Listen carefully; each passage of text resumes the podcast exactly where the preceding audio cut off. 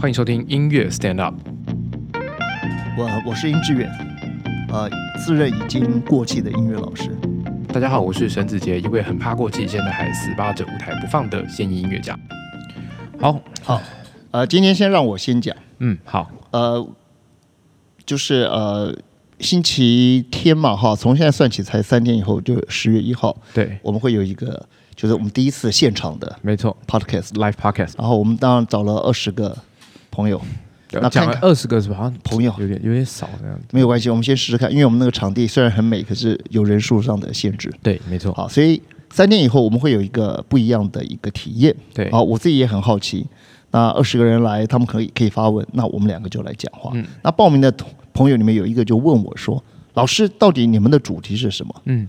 我说：“其实我们先不讲主题哈，因为子杰是一个什么样的人哈，我想听众大家就知道。他年纪比我轻20多岁，比我轻20多岁了哈。你现在快要40，体重没有比你轻20多。好 ，OK。”因为年轻人啊，学的是管乐，然后吹的东西从古典一直到流行的哈 ，jazz 都可以，它非常广哈。电影配乐。那我学指挥，然后我很晚学，所以我们的条件、我们的世代不同，对，但是我们还是可以说话，所以我们之间会产生一个大的空间。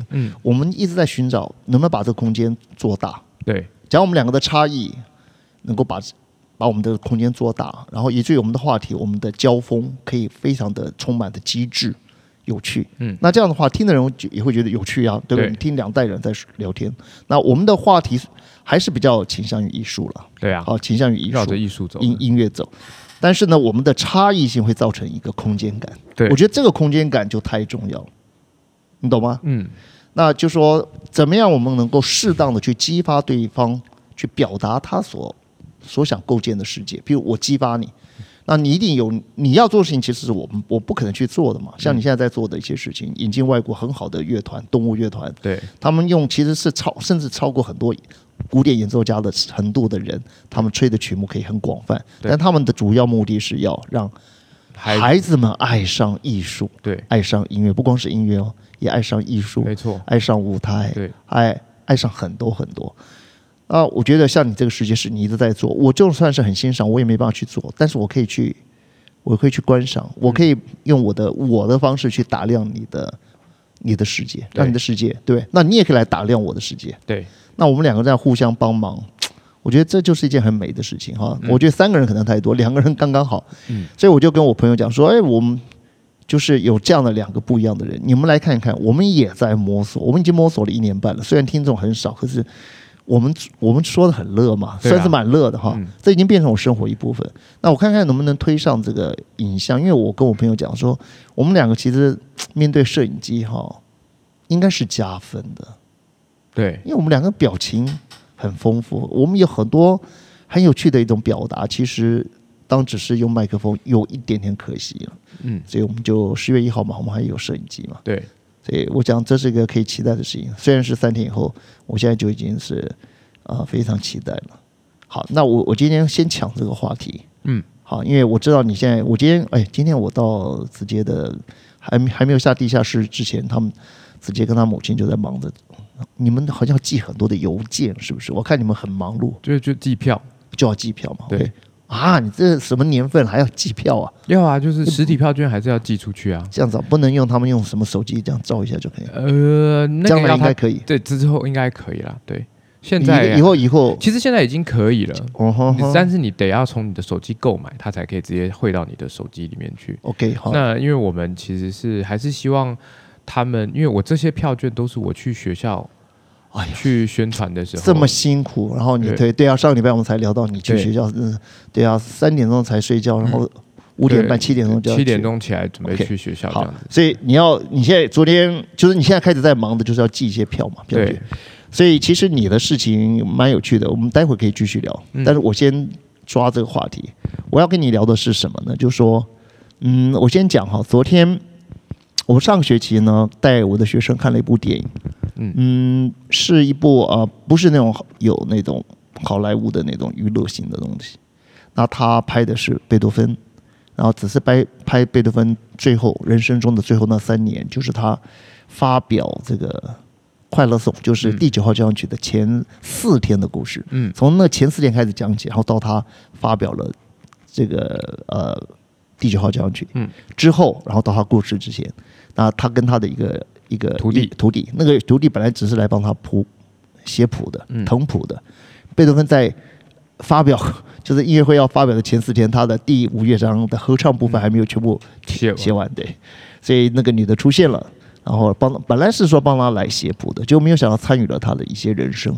那贝多芬后来非常的喜欢他，非常的依赖他，然后发现在音乐上他很喜欢这个孩子，这个女孩子蛮懂得他的音乐，虽然这个女孩子自己写的音乐其实是很受到，就是非常古板，非常非常的受到形式的局限。但贝多芬最伟大的一个音乐家已经走到人生的最后，所以他的音乐已经好得不得了。然后这个女孩子还是刚一个20多岁要到维也纳学音乐的人，所以他们在音乐上根本是天差地别。对啊，还有很多冲突在。对了，可是这个女孩子却在内在里面显示出她有这个，就是能够理解、能够了解贝多芬，所以贝多芬很爱她，以一个这个老师的一种心情在爱她。那所以里面这个叙述的蛮好。那这部电影乍看之下你会觉得它不是一部很棒的电影，为什么？因为它可能没有办法像一些欧洲、美国的电影制作那么的庞大，所以它的你知道吧，很多东西你觉得有一点不行，你就要重来，说到最后拍到很细致为止。那它的话，就这部电影里面你可以看得出来有些粗犷的东西，也许它拍片的成本不是很高。但是我觉得这个导演已经超棒了，他敢拍贝多芬，多难拍的一个人，对。但他把贝多芬的粗犷、他的澎湃、他的巨大拍出来了。所以我昨天做了一件事情，就是说，因为你的鼓励啊，也是被你害的。对，我们不是弄了一个网站吗？对啊，那个网站不错吧？我刚因为你这样一弄呢，就是明天这个帮我弄网站的好朋友 Blue 他也来我们家一起跟我过中秋节。那昨天我就做了一件事情。那我觉得我在做这件事情里面的所有的感觉啊，我觉得你都是一个能够了解的人。好，我觉得这部电影不错，所以我上学期推荐，但是上学期的结束之前推荐，就在放映的前几天我生病了，而且病得真的蛮重的。生病，其实就是热中，那叫什么？中暑了，对了，就是中暑。但是那次比较严重了，大概就是宕机了3天。那我可是接下来我就要上这个电影欣赏了。对，那我通常都会在上讲就是放映之前，我在电影室，就我是音乐欣赏课了。对，但是我们要放贝多芬的这部电影叫做《快乐颂》。那平常我都会在放映前，就是上课的时候放映前我就讲话嘛，讲个半小时。可是因为我实在太累了，你知道，我后来想说惨了，我都讲话的力气都没有。我就在上课的前三天，我就第一次，人生中第一次，我就尝试的去用写的。那你知道我一写东西就是非常古摸，然后常常对我写的文字不满，所以我就东改西修的，搞了半天，哇，我就写了很久，才写了300多字吧，300-400字。对，所以那个文字已经在了，你懂吗？好，后来当然我就放映之前，我就跟学生讲说，老师生病，所以我就先写了这个简介，你们看一看。对，就学生反应很好，我就写了第2篇简介，我就再换另外一个感觉来又写了一次这个简介啊。那第2次写的没有第1次好，但是就说，我就在练习了，抄笔了，我练习，这是我人生中第1次，就是说用文字去上课。那我写了以后，那这个东西会留到现在，就放在我的这个硬老讲堂，对，放在我的我的网站上。这网站呢，站长呢就是Blue呢，他说老师能不能给一个更简短的名字。对，那我的全名叫做殷老师音乐人生讲堂。对，所以我就4个字叫殷老讲堂。我以为是硬堂发黑。对，我其实我本来想过有这样的硬堂，什么硬什么堂。对，后来就想到像你这种人就会给我搞了一个硬堂发黑，我就惨了，所以我叫殷老讲堂，不是发黑讲堂啊，殷老讲堂。反正我就把我的文字。就这部电影啊，《快乐颂》的这部电影的简介，放在了硬老讲堂，也就是我这个网站里面的电影笔记这一块。对。现在我等于是这个那叫网站才开张嘛，刚开张嘛，才2个月不到嘛，刚开张，所以目前只有2个很重要的空间，一个叫做乐乐空间，全部是音乐的。对。那现在第二空间叫做电影笔记，对，我就把我写的这个快乐颂的简介，就是上学期贴上去了，对。那贴上去以后，昨天和前天我做了一件事情，我就想说，我怎么样去放些适当的照片，对。因为其实布鲁已经帮我做了这件事情，做得非常好。就是我前面有别的电影，我现在就是别的电影，他帮我，我完全没有想到，他竟然在我的文字和文字中间卡了照片，放了几张照片，哇，我的很惊艳。那我就说，那这个事情也让我来做一做，我看看我能做到多好。嗯，对。那因为《快乐颂》是音乐的电影，所以我说这部电影让我来做。所以《快乐颂》前天跟昨天，我就选照片去贴。可是你知道，因为我们家是那个，我是用 USB， 我已经灌到 USB 了。嗯。透过 USB 啊，再投影机投出去。你先了解这个吧。对。然后它有一个操作系统，就是说很简单，用滑鼠，我在某一个点我就可以 stop。然后或者往前15秒，往后15秒，对，对不对？所以它就是一个非常非常便利的工具了。嗯，有这么便利的工具的情况之下，我找照片找得我累死了，因为太便利了。不是因为太便利了。你能不能想象找照片为什么会变很难？你能不能想象？因为有可能是在动的同时，它是糊的。它是什么？糊的。对，这倒是没有错，就是说常常你觉得这个，哎，这个感觉很棒，你把它抓下来的时候，你发现它糊掉。嗯，对，这是一个很棒，对，是这样。这个就是说常常你要抓的照片是失败的，好，这是一个。嗯，那你觉得还有什么东西是让这件事情变得困难的？画质不够好。好，那譬如说我都觉得画质是好的。但你不知道你截图之后画质是不是好的，你是用截图吧？对啊，就你应该不是用他们拍好的剧照这种东西吧？不是，就是直接在电脑上截图。那要记得标注出处哦，真的哦？对啊，不然会万一那个版权方有看到，他就会你怎么可以？对，你怎么可以来的？对，所以记得标注出处。对，那就是那部电影的出处啊，就是你从哪里得到这个照片的。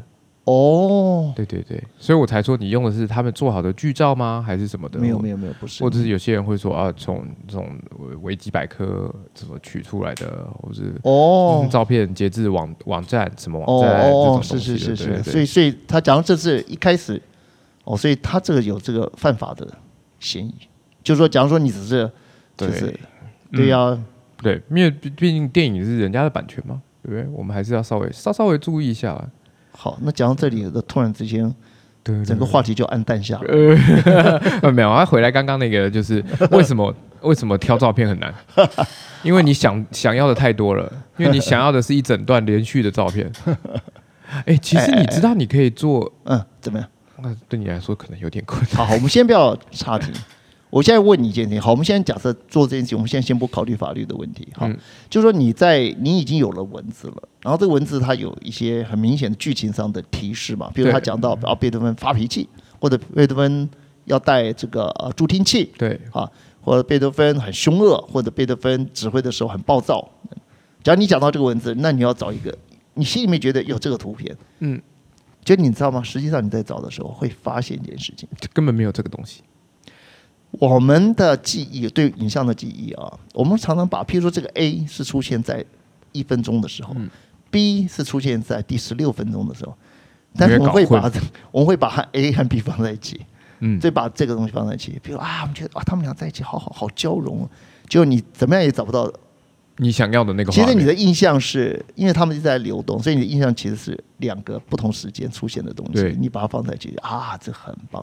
其实你会发现你怎么抓都没有办法表现，真的就是没有声音的情况下，你脑海里也没有任何的剧情提示的情况之下，你光是看这个照片，你也更不知道他在讲什么。这个照片常常你要找到这个照片本身也要会说话，而这个照片说的话要跟你的文字也要差不多，对，其实没有想中容易，很讨厌。对，比如说他们两个真的就放下了心防，坦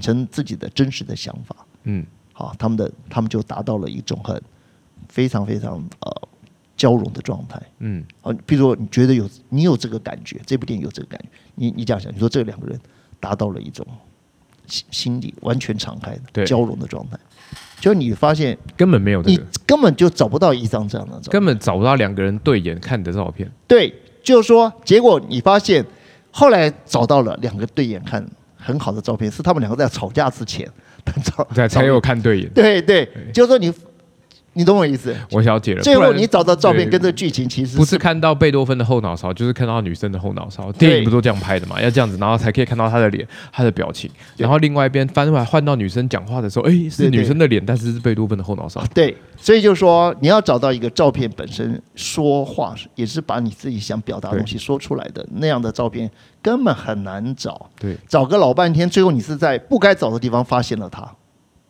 比如说你觉得他们两个是很快乐的在一起，对，结果你一直找，他们是很快乐的那一段，结果没有一张照片适合表现这个感觉，反而是在可能很远的地方，你找一张照片，哎，他们两个好像是很快乐在一起，其实那个电影在那一刻并不是要表达，并不是表达那件事情，可是他们却表现出对感觉两个人一起但是很快乐的样子。对，现在你懂吧？嗯，所以找照片这就超难的，就会发现一件事情，就是说。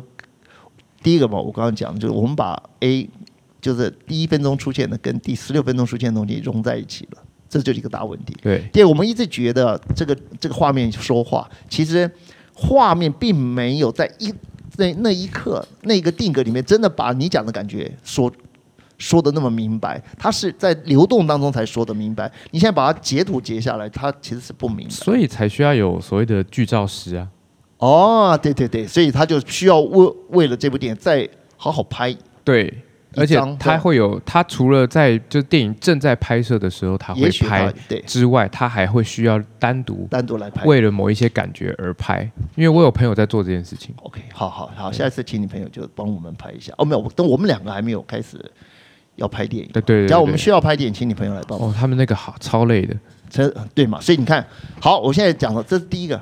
现在你能懂吗？你能附送一遍吗？嗯，可以啊。就是、你现在附送给我听，我看你是不是真的懂。哎，拜托，我很懂，专业好不好？好，你讲，那你讲。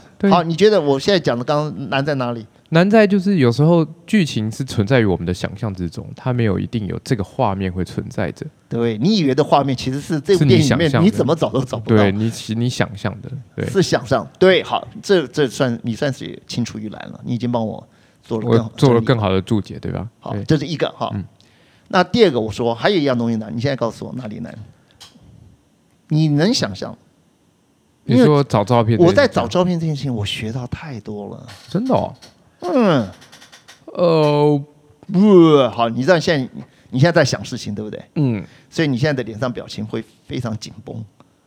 嗯，对，好，最近就是我这样，脸也有点松，所以有点对，这就是我现在讲。你刚刚直接要在想他要怎么去发现这个问题，所以他整个脸绷得很好笑，就是非常滑稽的一张脸，这就其实我这是我要讲的，这就是你要讲的，因为你觉得我要讲的事情，你就是待会会用到你这张脸，你现在讲，你有没有想到还有什么东西是你在找照片的时候，找一张跟这个文字对应的照片的时候非常困难的，或者说对，要找到那个。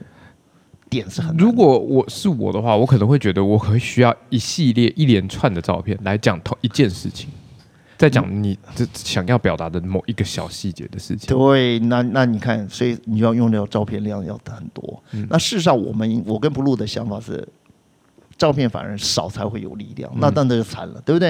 因为假如你照片多来讲一件事情的话，其实你就是变得蛮好的电影欣赏的一个，就是你等于。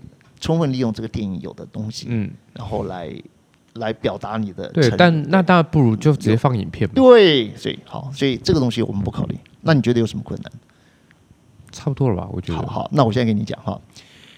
当我们觉得哎，这个东西，这个场景很棒，甚至这个场景是出现了连续出现30秒，有一个非常动态的，但是非常有张力的。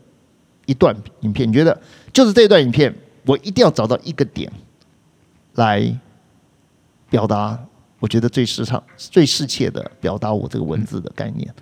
那纵然你知道就在这30秒，也非常难找，你就开始点。你要知道，你要点，有时候点就是每一秒都有，它都有10秒24张，对，都有24张，对不对？你知道，你才发现人的表情的变化有多么巧妙。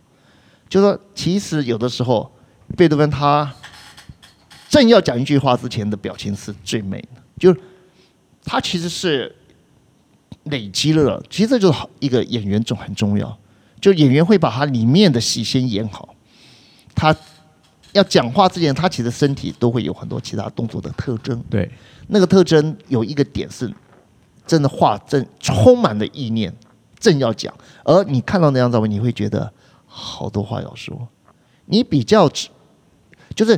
他的动作里面有一个点是最有在动，你可以感觉到那个张力，那个动作的前跟后都会让你觉得，就是那个是稍纵即逝的一种张力哈。那个张力你最好能够抓到照片的那一刹那。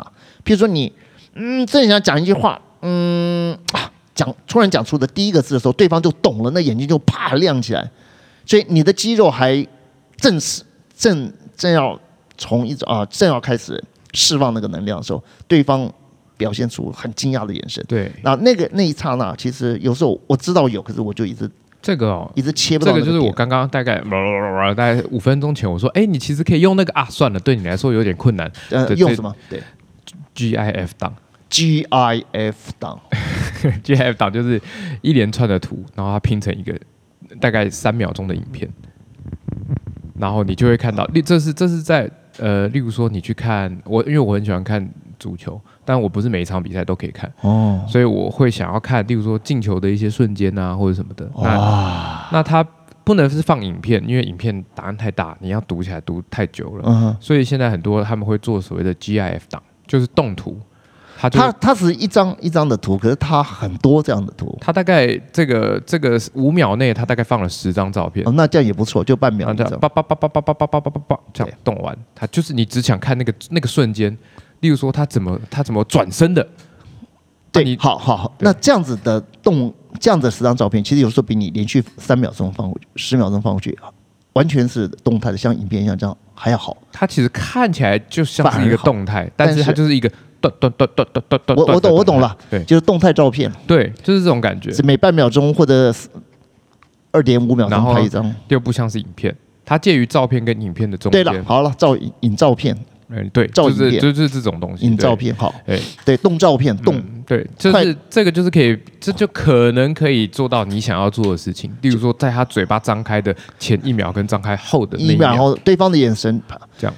对，其实有时候我觉得就是说，这个就是因为我昨天在做这个实验的时候，因为我是很爱演戏的，所以我就因为有的我的工具是可以让我一直反复的看嘛。对，所以就像我们在学音乐的时候，为什么那没有学音乐的人，他们就有这个问题，他们就听过去，他不可能我们在曲式分析的时候就好好分析这4个小节，对不对？像我昨天带大家去听贝多芬第7号交响曲，就是因为我以前指挥过，而且好多次碰过这曲子很多次，所以我知道它的发展部，它其实就是层层叠叠的，一样的动机3次，一样的动机4次，有的时候是2次而已，有的时候是4次，它就是一直做这种，然后那就在我的谱上，然后就分析，然后就练习，然后画各种的提示记号，那这样听久了后，你根本就不可能去错过这些细节。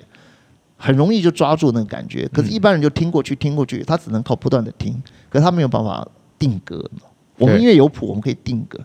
所以昨天我音乐有那个工具，我就发现哇，这个厉害的演员跟中等厉害的演员跟超级厉害的演员不太一样。最大的不同其实就是好的演员他里面的表情多了，所以你就每一个点都觉得哎呀这张好棒，然后再给他个0.1秒，哎又觉得。哎呀，刚才那个能量稍微释放掉一点，稍微可惜一点，那再往下一点，哎，又开始明亮起来，又开始蓄积。哇，懂了。所以，可是你就觉得哇，到底哪一张才是最好？你就是一直在，所以那个导演他必须就你在做一个表情的时候，或者你只是在思考，然后突然一下你想通了，那这个里面大概就是10几20秒，但是他就用音乐来带，然后画面就是你是在一个同样的位置，可是他的镜头就慢慢的在走。他创造了很多可能性，可是中间总是会有最美的那一刹那会出现。而且有时候搞不好这种都是在 NG 的时候才拍出来，真的。对啊，很多我们看到很多花絮，他们就说后来导演就说他采用的就是演员在开玩笑的时候演的那一次，他就觉得哎，这次是最好、最放、最自然、最自然。因为我上次看到什么我看到有人在讲评那个周星驰的电影，是喜剧嘛？是对。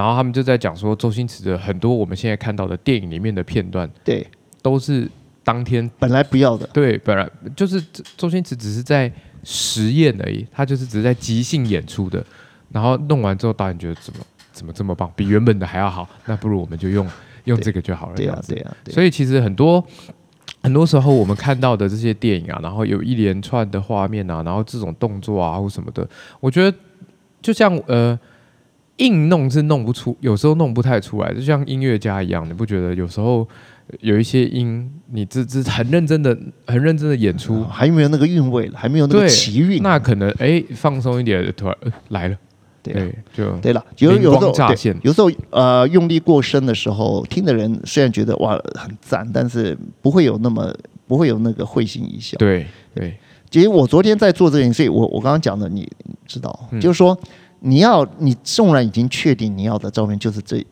这个30秒里面，你要找到一个要的那个刹那，也是要挑个老半天。嗯，这也是耗掉大量时间的一样东西。好，第三个，你能告诉我会耗掉你大量时间的？上传，哎，确实太容易了。上传要花很久的。哈，我有时候在上传，我要花很久时间。哦，这样子好，我随便让你去想。现在有了文字，好，我现在文字是上学期都写好的，譬如说上学期写好，现在要丢照片了，就发现根本没有我要的照片。第二个。就算是有我要的照片，那个一刹那也要搞得我好久好久才能，因为好的东西怎么你觉得刚刚很棒，可是想试试看有没有更好的，完了再也找不到刚才那个感觉，就是刹那之间就那个东西好难抓到。好，这是第二个。第三个呢？你要跟以前的自己对话一下。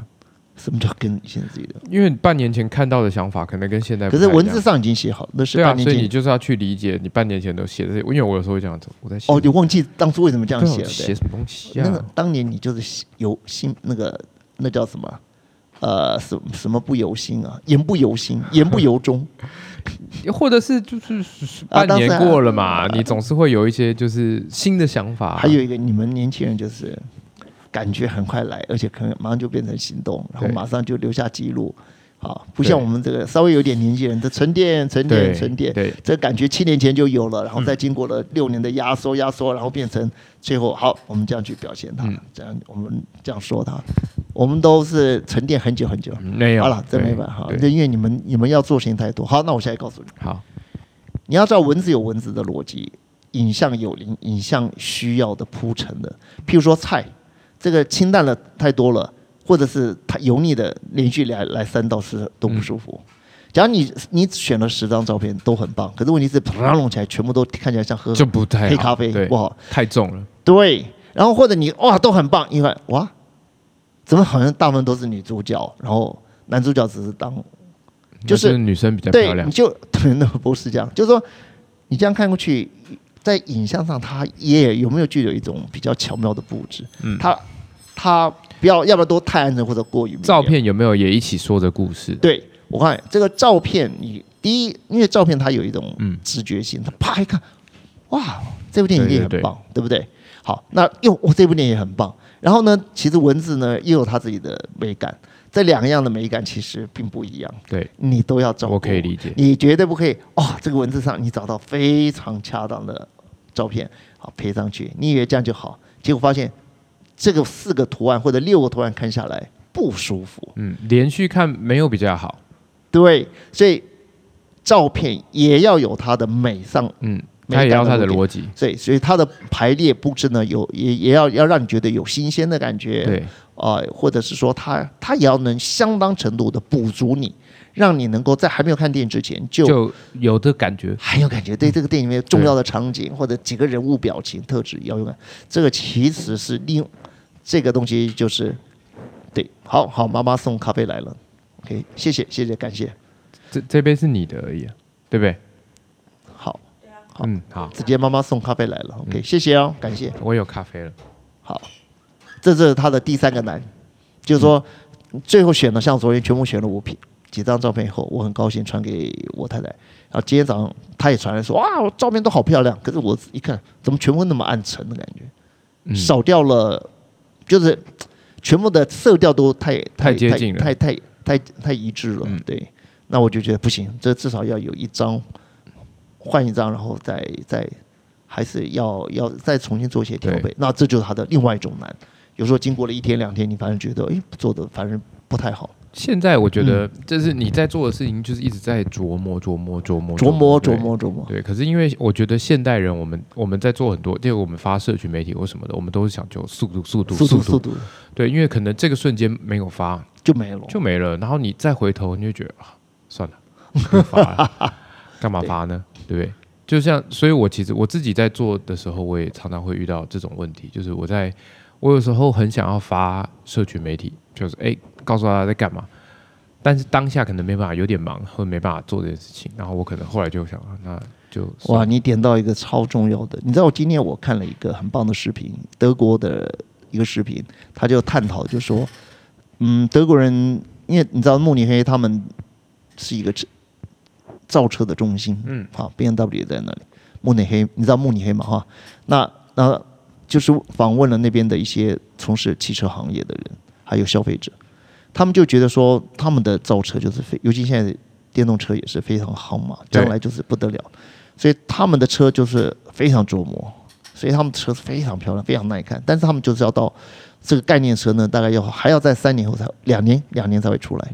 可是中国的造车就啪就给你出来了，我的车子也许没有你琢磨那么多，可是我马上出来以后，我先卖一波了，对，我先卖一波，然后我先看看，然后大家的品味原来在那个方向，那我再往那个地方，所以我在做改款。对，所以那个德国人就说了，他说他知道，因为他自己很内行，他说他知道德国车还有很多很内在的东西，那个底蕴非常厚。但是现在他们必须要非常小心了，因为他们没有忽略了一个很重要的因素，在这方面的确他们显得有一点老迈，就他们忘记时间的因素。就你的琢磨，结果你这好东西推出来，叫万一70%、30% 不成功，很惨了，因为你已经琢磨了3年，错过了时间，别人已经打了3年，比你早了3年在抢占市场，东西是没有你那么好，美感没有你那么的厚实。但是人家摸索了，说不定先赚了2波。那你摸索，假如你万一再失败，你要输到脱裤子了。而且现在人的就这种东西，尤其是现代人的那个品味一直在变化，有一点恐怖。对啊，这个时候流行这个，这个时候流行这个，这个春天流行这个颜色，到秋天就不流行了。搞不好2024年发生什么大事，大家对美又有一个新的有新的方向。所以你刚刚讲到一个。就是时间的东西，就是我今天看到很感触。你知道那些很多，你知道德国的工艺设计家或者他们的品味非常好，你一看就觉得，哎呀，这不是任何努力或者聪明的人可以做。但是问题是说，他们是德国人自己在笑说，是很棒，但是要2025。对，人家卖的是现货，你卖的是概念。对。那问题是，等你东西变成现货的时候，人的概念有可能已经变了，因为人现在的转速实在太快。而且这种东西又是跟科技有一点点相关的，就像我今年换了一台车嘛。是啊。那我上一台车是10年前换的。对，所以10年之前我开的那台车，我觉得那时候好新哦，哇，就有一个萤幕，然后可以用触碰的这样，我觉得好酷了。就谁知道到了现在已经是老古董车，对啊，我的车到高速公路它可以自己开了。哦，我真的是有感叹，就是哇，原来就是科技真的一直在进步，很恐怖。而且这种东西就是你享受了，你就回不去了。有些东西，那我们怎么办呢？我现在所以我觉得就2条路嘛，因为你走工艺的时候，你说汽车它虽然是有艺术，但它更是工艺。对，它工艺的东西跟科学就更有关系。对，但是讲纯艺术的话，艺术它跟你的神秘经验比较有关，它跟你的生命的素质体验有关，它就很慢。比如说你今天养小孩子，在艺术里的世界跟在外面的世界流动，其实它是不太一样。所以我觉得一个往外面世界越来越先进，好，速度越来越快的人，也许他也会觉得说，我在内在我反而要慢一点了。套一句金城武的台词哦。你有看过那个广告吗？没有。他不是在那个在那个台东骑脚踏车的时候，对，世界越快，心越慢。哎，我这句话真的不错，还不错吧。那我就负责新月漫这件事情，你负责，那你我就记得世界快很累，我已经快追不上那些年轻人。你看，你连你都觉得追不上嘛？对啊。所以你看，昨天我做这些事情，你也觉得哇，就是时间你琢磨嘛，老师你就是琢磨嘛。对啊。那你因为你是学乐器的人，你也下了很多功夫，所以有些东西不琢磨根本进不去。嗯。我就是琢磨了一下，我才觉得，哎呀，我更能分辨哪一些导演比较强。所以昨天那部电影叫《快乐颂》，虽然我还是非常喜欢那个导演，但是我必须说，就是说这个导演还有很多地方需要琢磨。因为当我在非常仔细的去注意到每一个环节，然后开始放慢去挑，那我就觉得就是说，那个摄影的各个角度的，就是它的那个可看性哈。当你一旦在切的那么多细格的时候，你会发现它的可看性。比起我之前看的另外一个导演叫做那个大卫连的导演的可看性就稍微少一些些，就是说他的那个你可以说他的那个美学的那个精致度少一些，比较粗犷，但是整体来讲，我觉得他还是抓到那个精神。但我就觉得哇，那有些大导演怪不得拍部电影拍那么久了，这么大的团队，然后投资这么恐怖的数字去拍这点，我觉得是有道理。我觉得他请你看，他就是我就是请最棒的演员演，至少我不用少 NG 一些。我光是你有时候你假如你碰到演员，他就是显不出那感觉，你怎么办？对不对？就是你已经乐团请了这个 solo 了，结果他虽然不是你要的，那时候就够惨了，那就完了。所以我在想，所以他们花大钱，他一定要请到他心目中的那个演员。是有道理的，对。那这个钱砸下去就是很惊人了，比如他的服装设计就要找那个他的什么什么的，对。所以我昨天这样在切的时候，我就觉得说啊，透过琢磨，我就比较知道说这里面的眉眉角角，就我比我在琢磨之前对电影的了解就更深了，还要更深。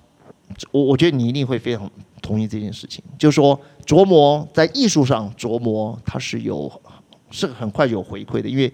这些大的艺术家，他就是不怕你琢磨，怕你不琢磨。对，你越琢磨，你才知道他有多好。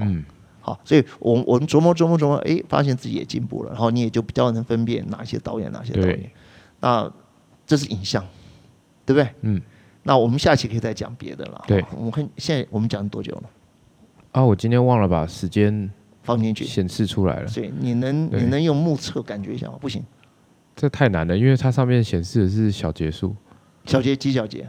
我们已经讲几小节了？现在讲了1030个小节，我们一个小节在1秒钟是？一个小节有1秒钟吗？这个速度它是内建是120，哦，差不多一秒。我们已经讲了1000多秒了，对，1000多秒是几分钟？30几分钟吗？是这样吗？我数学，我数学，我就哎呀，要用脑子。10分钟就是600秒啊。那30分钟就1800秒，现在几秒？哦，那就现在是差不多不到30分钟了，大概20几分钟。对，好，那我们把接下来这话题一下就讲完了。我刚刚是不是就讲文字，对不对？对。那啊，我们讲到我们找这个定格，就这个好。所以我呢，我现在跟你分享这个，我觉得你可能也会，我想听听看你年轻人的意见哈。就是说，最近因为我在。又开始教苏东坡嘛，那就是音乐配苏轼，对，那我配的是苏轼，大概就说他可以说整个人是最风尘仆仆的一段时间，对，所以它里面其实有很多很好的作品，最近讲了有一个你搞不好知道，10年生死两茫茫，还有一个老夫聊发少年狂，还有一个明月几时有，89问青天。那昨天我又讲了一个，是他讲一个跳舞的，说这个人这个云鬓才新妆，侠衣亦小红。说一个人呢，把自己的脸打扮得很美，然后穿得很漂亮的舞衣，结果呢，待歌凝丽翠眼中，他准备要跳舞了。然后等待在这个宴席当中呢，整个人很安静，因为大家都在那边欢乐，在那边写诗，在那边吟唱。但是他待会要跳，所以他先把自己安静好。一朵彩云何时下无风？这个时候苏轼就注意到，嘿，这个人根本就是一个大美人。一朵彩云，像一朵彩云从神仙。从仙山下来，怎么会出现在我们这个地方？一朵彩云何时下无风？无风就是那个巫山的巫了，巫婆的巫了。何时下无风？对，那这个苏轼就形容这个画跳舞的人多美多美。然后后半段呢就夸张了，好说他这个人呢趁破鸾飞尽，回身雁样空。说这个人跳起舞来，转身的速度快到像燕子一样。然后呢，那个舞姿啊，慢舞的感觉呢，好像神鸟在镜中飞舞的感觉。然后呢，而且最夸张的是，这个人跳起舞来几乎有一种很棒的离心力。说啊，莫翻红袖过帘幕。他说你不要把你的那个袖子啊翻得太远，翻到了我们的窗外去了，翻到我们的门外去了。莫翻红袖过帘幕，怕被杨花勾引。假东风，他说你这样子跳舞啊，待会风一吹来啊，你就跟杨花一起的飞走了。那我昨天就介绍这个很有劲感又很有动感的一首苏轼的词，然后我就配了一个声响的，你知道它有一个前奏回旋与七响，对，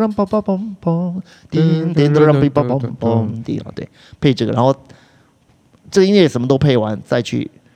学生真的已经很有感觉，因为我文字里面讲到这个莫翻红袖过帘幕，不要把你的袖子撒得太远，对，怕被杨花勾引，跟着杨花被杨花勾引了，然后跟东风一起吹走，怕被杨花勾引，假东风。好，那这个用文字把一种动态，一种让人家有一种好像几乎要有点抓不住的那个舞姿啊。舞姿之所以是那么的，就是可以把你的那个神思整个带到另外一个世界去。对，把那个感觉要透过几个字，你知道它只是5个字、5个字、7个字、9个字，这叫南鸽子。南鸽子，这个不是鸽子，不是那个鸽子肉的卖鸽子的那鸽子哦，歌手的鸽，南鸽子。南鸽子，它就是55795579，这是它的牌嘛，是不是？对，一个词牌，你看那么短的字。那我介绍这个，然后介绍了一个音乐，然后我就可以在听的时候我就开始跳给他们看，然后一边跳就一边朗诵这个词，就抓里面的几个字来念，这样来朗诵。那我今天要跟你分享就是说，虽然我准备这个东西准备了6、7年了，但是我也在一直在有一个越来越清晰的感觉，就是你的文字越精准哦，那个文字就越有力量。你对音乐的体会越深，你就可以把这个最有力量的文字对上那个音乐。这个感觉呢是需要练习的，是需要不断琢磨的。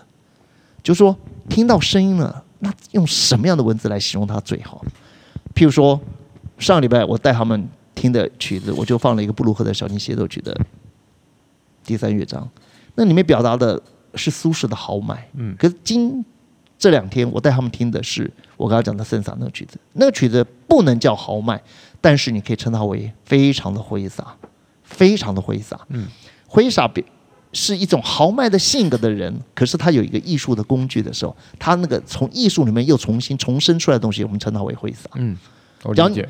一个很豪迈的人，可是他只是在那边，他就是没有一个艺术的工具，他没有工具，他没有办法挥洒。对不对？所以有艺术工具的人，然后他的豪迈之气，那当然并不是每个人都是豪迈的。这个艺术家里面是豪迈的人并不多。我说，尤其在中国的这些诗人、词家，不是很多人爱喝酒。没有豪迈那个，他要李白是豪迈的，他要反映在他的文采里面了。对，苏轼就是一个豪迈的人。所以用西方音乐，因为西方音乐豪迈的音乐就非常多了。对不对？那很多曲子的第3乐章其实相当豪迈。但是不是豪迈不能，就说譬如你听这个曲子就是很非常的怎么讲，非常的高昂，你不能就一定说它就是豪迈。你知道有些曲子你会觉得它的感觉比较是澎湃，它跟豪迈还是有点不同。对，它是澎湃的感觉，澎湃跟豪迈确实中间还差了一点，它还是有些不同，差了一点点随性的感觉。对，那比如说贝多芬的小提琴协奏曲第3乐章。嘣嘣嘣滴啷嘣嘣嘣滴啷，这里面有一种自由的翱翔的感觉。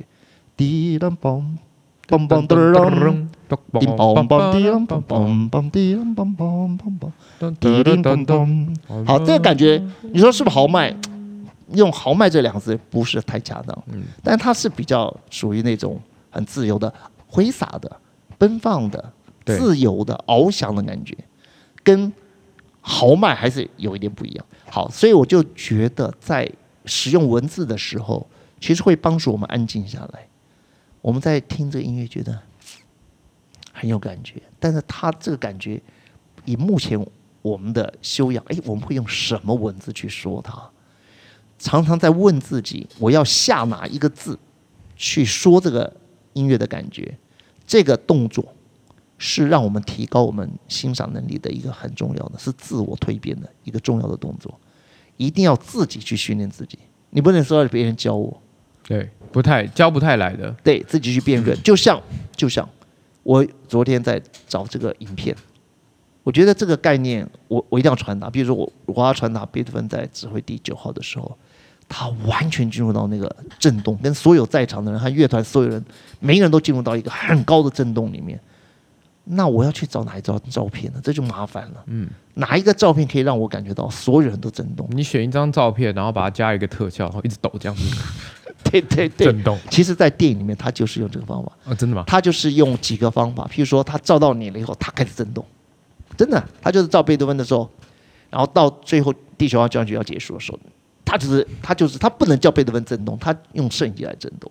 还有一个就是他的镜头非常快速的旋转，让整个音乐厅转到你，好像你在那个做那咖啡杯是看到的，唰唰唰。我以为你要说好像你人生跑马灯。对，也可以了，也在跑马灯，所以那个时候就会有一种晕眩的感觉。但是没有办法，我们要找一张照片是很难的。但是既然你说我要找到的感觉是这个好，比如说我要找到的是共振。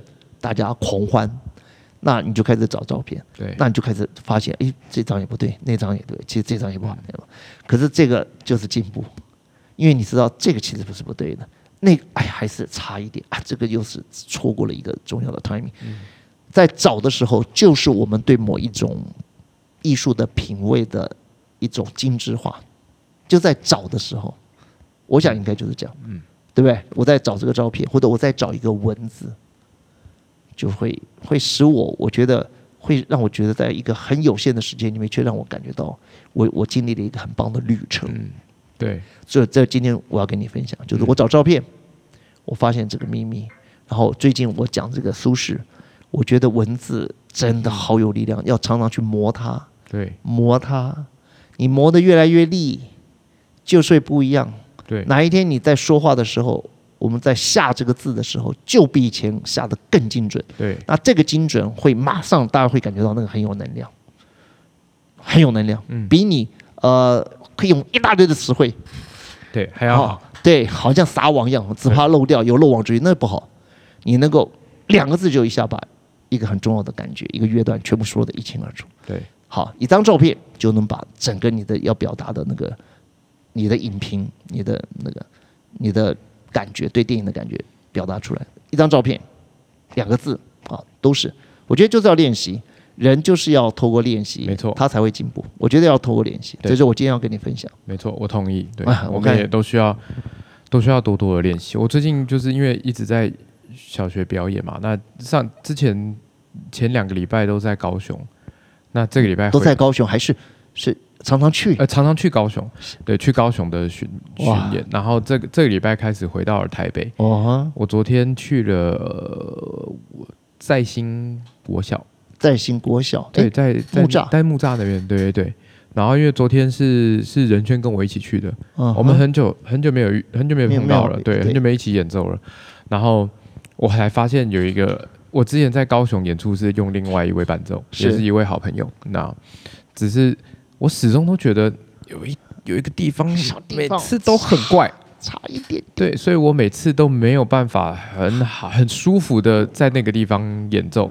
然后那天我又跟仁轩一起演出同一首曲子，我们都演同一套，所以我就说：“等一下，我们回来看一下这里好不好？为什么你这一段的谱在哪里？”然后我就一看，怎么跟我想象的不太一样？然后我就跟他说：“你弹一下好不好？”然后他就弹了一下。然后我说：“可是这个对啊，因为我就是一直在等。我有时候对我来说，我有时候没有，我真没有在算拍子了。对，我就是等你的旋律结束，我就进来这样子的感觉。对啊。对，然后我就说：我都一直等，在高雄的时候我都等不到这个东西。他就说：这是我自己加的。就是他曾经以前加过。对。”然后你以前就把他加的东西当做谱，照理说应该要那样子的。对啊，你以为谱本来就有那个东西。对，所以我一直都觉得，这次又没搞了半天。这次后来你合作人呢，他只是没有加，对他只是没有对，所以你觉得怪怪的。对，所以我那个有一个地方一直我自己一直有点进不太来，心里总觉得好像漏掉了什么。对对对对对，然后每次进来都有点是那种，我自己会这样跟学员说，我说你这里可以准。确定一点进来，不要滚进来的。那我自己就吹到那都是滚进来的。你讲的那一段就是因为你不确定，因为那个特征不见了。对，就是我在等的东西没有等到。其实听众可能不知道吧，这个我不是你这样讲，也那个其他的弹琴人也讲，有些东西他会等。举一个例子哈，假如他弹一个钢琴，他对某一个音他特别的喜欢，就是那个曲子到了那个音的时候，他就。简直就是到那个音的时候，他觉得好像在心理上，他是一个小小的一个美丽的一个转身。结果他的那个钢琴很烂，就是没那个音色，只是少掉那个音色。他快昏了，他就觉得他有一点点飘飘忽忽的啊。对对对。所以你看，人有时候人在依靠的，有时候我们不知不觉我们在依靠一些，也许别人觉得啊有那么重要吗？可是我们可能有点需要那个东西做一个确据。对对，我觉得就。我一直在想，就是从昨天之后，我就一直在想说，这到底是什么感觉？为什么我们会一直依赖了某一个东西？然后要怎么样可以？我其实很想要跟很多人分享过这个感觉，但我又想不出来用什么比较好的方式来解释，让大家都可以听得懂这种微妙的感觉。就是你一个就感觉很像是你平常每天早上都会起来，就是吃早餐。然后那间早餐店突然就没有开了。其实你还是有别的早餐可以吃，当然你可以去吃别的早餐。可是因为少了一个你很熟悉的味道，就你觉得那一天都没能量，就是觉得怪怪的，好像有吃，但又好像没有吃，到底有吃还是没有吃这样子？但体重还一直增加呢。我有没有跟你讲过一件事情？这个人我不能讲，他很可爱的人。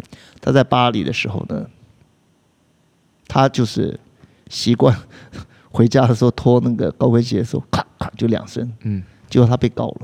为什么？对吧？受不了那个声音，高跟鞋的声音，就光是想到他一定要有那两个声音，晚上总是要出现那两个声音，那个楼下的人就已经受不了，就跟他讲说不要再这样子了。结果他还不在乎，他还是脱，因为脱鞋就用甩的。结果后来真的被告了，因为对方楼下两个人夫妻都是律师。那你要讲到脱鞋呢，在我就是我大学毕业后就跟一个作家老师，我们很多人跟他上课，他就教我们一些文学的东西。那他就讲了一个笑话，就说有人就是因为，就是他知道楼上的女的回家就是要脱高跟鞋，所以脱完高跟鞋，大概通常就是下班在12点多，他觉得很心安。他那次呢，那个女的为什么就是只有一个高跟鞋的声音啊？他受不了他怎么还有一只脚没脱呢？他在等。对，一直等到最后只好上去按电铃，慢慢你再丢一，受不了了。他需要那个东西作为他的一个，他就是一个尺度，他需要到那地方，我知道已经成为他的仪式了。少了那个东西他就受不了。比如说，晚上睡觉前给爸爸亲一下，或者爸爸会亲他一下，他去睡觉。今天爸爸不在家，没有人亲他，那怎么睡啊？搞不好小孩子也需要那个仪式，他就是他就是少掉了，好像一个旋律少掉了一个音，他已经你不知不觉把那个东西放在你的旋律里面，你的旋律里面需要那个音。其实我们的生活是有点这样，然后我们就说，其实没有那个旋律少了那个音，搞不好那个旋律更好听。可是对，但你就是怪怪的，你就觉得怪怪，这不是原来的旋律，就是很怪。所以你发生这件事情，我可以把它当做我的教材，就说。原来搞了半天，别人帮你伴奏是完全正确的，可是你就觉得奇怪，怎么这个人弹了以后，你就觉得若有所失，因为那感觉一直没有真正的满足感。搞不好后来你这次对不对？原来的当初加上那些自己加了东西的那个钢琴家出现了，对吧？他告诉你说那是我加的，对我才终于解答了我就是放在心里面的一个。这几个礼拜一直放在心里的一个疑问就是，那是他加的，他不知道他这个随便加的东西已经成为你必要的。对，所以我下一次我就会跟其他的伴奏说，麻烦你这样弹好不好？菩萨没有，麻烦你这样弹好不好？对，就像我其实我常常会演奏一首曲子，就是。一首台湾民谣的狂想曲，我到哪里都会演奏这首曲子，当成一首就是一个 happy ending。对我也不一定是 uncle， 而且这首 uncle 有点长，但是就是我会都放在音乐会的最后一首曲子。最后一首，对。那这首曲子里面呢，有一个地方是我其实做了很多那种擅自改动人家谱的事情，真的是很不应该。但是我确实是这样子做了。没有你，反正你是独奏的嘛。对，你改了有谁能拦得住你？没有。对呀、啊，你又不是，然后你也没有在拍点以外做不该做的事情，伴奏也不会被你吓到就好了。对，然后后来我都得要，就是每次演出之前我都得要写，如果跟不同的人合作，我就会说，哎、这里我特别注意一下，我可能会做些什么事情，或者我会多一个小节。啊，那这有点危险了。对，但是因为对我来说，也多了那个小节，就是差很多，好很多了。对，如果没有那个小节，我会觉得好，哎，真的又是有点仓促的要干嘛了这样，所以我都会说，哎，这里再帮我再等我一个小节，对，再等我一个小节这样子，这种感觉。对，然后我后来也就有跟作曲家说，我说我做了这件事情，然后他就说，嗯，好，我懂了，嗯，可以啊，没有问题。哎，当然是在不影响整首曲子的状态下。来做的这件事情，其实我就是让间奏多一个小节而已。对，我希望让间奏再长一点点。我又补充一下，你看人家写好的东西，可是你觉得里面有一样东西对你来讲它是不满足的，就是有点怪怪的。对，因为你在演奏的经验当中，你觉得它要加，其实这一定有一个原因。其实只是你很难用，它可能有一个生理上的原因，或者说你的情绪就需要再累积一个。这3秒钟、2秒钟，那么事情就会非常的完美。其实我们写一个字啊，穿衣服，我们做任何事情，其实我们常常都遵循了我们美感的那种直觉，对，在做判断嘛。只是说刚好这个事情就很明显，你觉得少了这个根本就对你来讲是，这对你来讲会造成一点小小的内伤。对，你要加那个小节不行。我有试过，就是如果跟不同的人一起演奏，他不知道我要做这件事情的时候，我要提醒我自己，我要做回摧毁原本的状态，你不能够顺从你生理上的感觉。然后我后来就发现，我还是跟大家讲一下我要怎么做好了。